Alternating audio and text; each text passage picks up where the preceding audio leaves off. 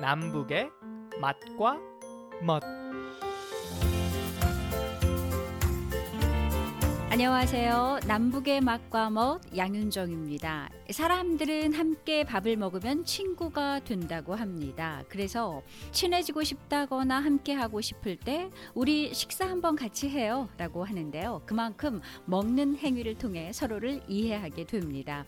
하지만 남북한 오랜 분단의 시간으로 생활 방식이나 생각 그리고 음식 문화의 차이가 아주 크게 벌어져 있는데요. 그럼에도 우리 민족은 뿌리가 하나이고 남북한 각자 독특한 음식 문화를 형성하고 있다는 것을 인정하고 있습니다.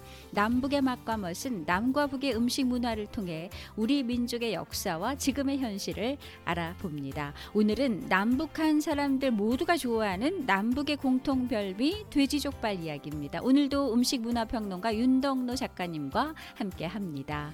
작가님 안녕하세요.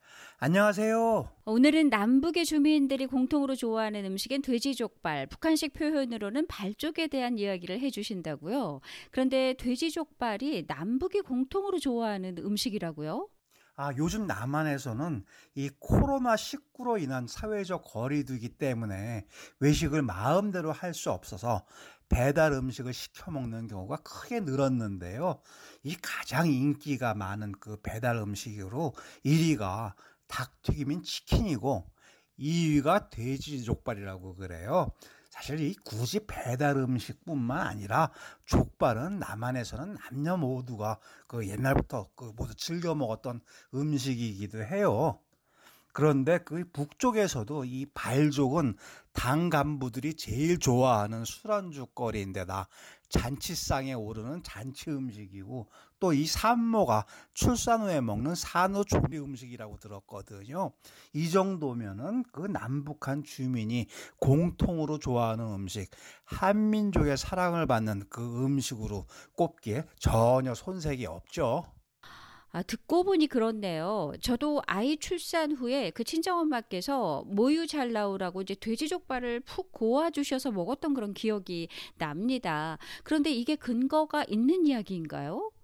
특히 산모가 젖이 잘 나오지 않을 때 족발을 먹으면 젖이 잘 나온다고 하는데 물론 이게 그 민간 요법이기는 하지만 나름대로 근거가 있다라고 그래요.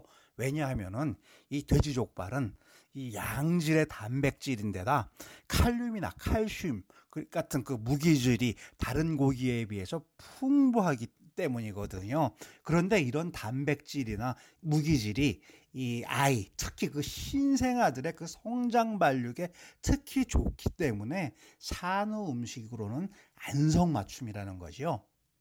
그렇군요. 산모에게는 없어서는 안 될 그런 음식이기도 한데 그런데 돼지 족발이 원래는 이북 음식이었다는 소리도 있어요. 이건 무슨 이야기인가요? 돼지 족발이 원래 그 이북 음식은 아니고요.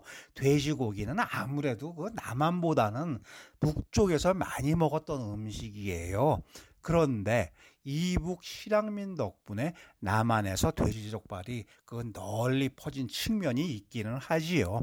6.25 전쟁이 끝나고 북한에서 그 내려온 그 비난민이 그 평안도 그 실향민 분인데 이분이 서울 장충동에다 평안도 족발집을 차렸는데 이게 당시 그 남한의 양돈 산업과 맞물리면서 남쪽에서 족발이 크게 유행을 했거든요. 장충동 족발이 생겨난 유래인데 이때 이후로 지금까지도 남한에서는 족발이 모두로부터 그 사랑받는 음식이 된 거지요. 족발이 북한에서 먹었던 음식은 아니지만 북한에서만 먹었던 음식은 아니지만 남한에서 족발이 널리 퍼진 데는 북쪽 실향민이 크게 기여한 측면이 분명히 있죠. 아, 그렇군요. 이렇게 요즘 남한 사람들은 돼지 족발을 뭐 어른뿐만 아니라 아이들도 좋아하는 이제 간식이 되기도 했고요. 특히 어른들은 뭐 야식이나 또 술안주로도 많이 먹는 걸 봤어요. 뭐 텔레비전 통해서 많이 보곤 하는데 남북한이 이렇게 좋아하는 족발, 우리 민족은 언제부터 발족이라고 하는 돼지 족발을 이렇게 좋아했을까요? 언제부터라고 꼭 집어가지고 이야기하기는 어렵지만은 돼지족발은 워낙 맛있는 부위니까 사람들이 돼지고기를 먹기 시작한 먼 옛날부터 좋아했던 게 아닐까 싶어요. 하지만 분명한 것은 그 조선 중기인 16세기 때 벌써 이 돼지 족발을 산의 진미로 여겼다는 기록은 있어요. 이 홍길동전을 쓴 허균이 남긴 기록 중에 이 천하의 산의 진미로 곰 발바닥인 웅장을 꼽는데 이 곰발바닥을 구하지 못할 경우 가장 비슷 한 맛을 내는 음식이 바로 돼지 족발이라고 그랬거든요. 그만큼 옛날부터 족발을 지금 산의 진미로 꼽았다는 이야기지요. 네, 돼지 족발이 맛있기는 하죠. 하지만 사실 그 돼지고기 중에서는 잘 먹지 않는 허들의 부위가 아닌가요? 이런 족발을 놓고 왜 산의 진미라고 했을까요? 얼핏 족발을 그 살코기 와는 달리 잘 먹지 않고 버리는 그 허들의 부위로 그 생각하기 쉽지만 사실은 그렇지 않아요. 현대인은 고기를 그 살코기 중심으로 먹어서 그렇지 그 옛날 사람들은 족발을 동물의 고기 중에서 특별히 맛있는 부위로 꼽았다라고 그래요. 다리는 이 동물의 육 집중한 몸매를 지탱해주는 부분이기 때문에 동물의 모든 전기가 다리로 몰린다고 생각했거든요. 그래서 족발은 맛도 좋을 뿐만 아니라 몸에도 좋은 특별한 부위라는 거예요. 그래서 돼지뿐만 아니라 소의 발인 우족 그리고 닭 발, 오리발, 심지어 낙타발까지도 모든 동물의 족발을 특별한 고기로 여겼던 거죠. 네, 그렇군요. 어, 미국에서도 뭐 주마다 다르긴 한데요. 뭐 전혀 안 먹는 주도 있고, 뭐 텍사스나 알라바마 같이 남부에는 그 돼지족발 요리가 참 많다고 하더라고요. 그 우족, 그러니까 소족발은 제가 사는 그 메릴랜드에서도 이제는 뭐 미국 마트에서도 파는 걸 보기도 했어요. 뭐 이렇게 돼지족발이나 소족발인 우족은 뭐 그렇다 쳐도 닭발은 아직 미국 마트에서는 못 봤거든요. 그런데 뭐 닭발뿐만 아니라 오리발, 낙타발까지도 먹는다고 하는데요.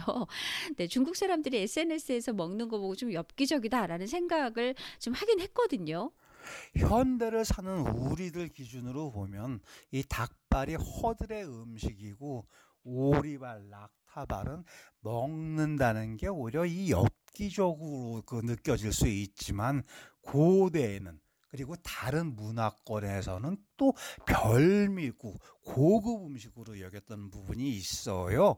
예를 들어 옛날 고대 중국 그러니까 춘추 전국 시대의 제나라 왕은 앉은 자리에서 닭발을 천 개나 먹었다라고 그러거든요. 이게 뭐 닭발에 환장한 왕이었기 때문에 그런 게 아니라 사물의 핵심만 그 골라서 섭취한다는 비유로 쓰였던 이야기예요. 동물발이 그만큼 중요하다, 중요하고 좋다는 이야기죠. 네, 아무리 뭐 춘추 전국 시대의 옛날 이야기라고 하지만 좀 너무했다라는 그런 느낌을 지울 수가 없는데요. 어, 그런데 오리발이나 낙타발은 누가 먹었나요? 오리발은 중국 사람들이 좋아해요. 대표적인 인물로는 청나라 말기, 청나라를 말아먹었다라고 하는 황후인 서태후가 오리발을 그렇게 좋아했다라고 그래요. 서태후는 오리고기를 특별히 좋아했는데 그 중에서도 오리는 껍질만 먹었고요. 오리 발과 오리 혀를 별미로 즐겼다라고 그러니까는 어떻게 보면 최고 권력자의 극단적인 식도락 취향이 아니었던가 싶기도 하고요. 낙타발은 그 사막지대인 중동 지역에서 별미로 꼽는 음식이라고 그래요. 우리가 그 시암 우리나라 시암탉처럼 사위나 귀한 손님이 오면 특별히 대접하는 음식이라는 거예요.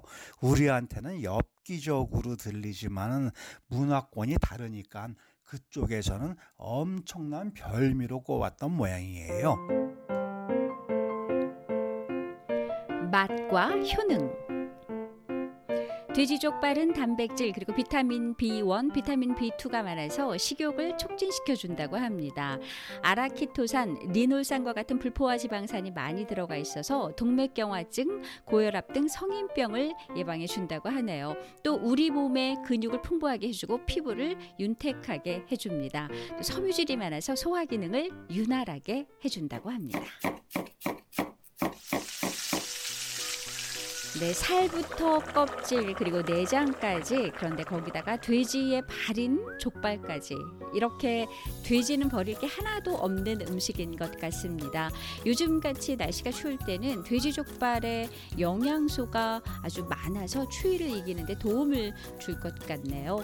남북의 맛과 멋 오늘 여기까지입니다. 다음 이 시간에는 음력설이 이제 다가오는데요. 남한 설날 음식에 관해 이야기 나눠보겠습니다. 여러분 다음 주에 만나요.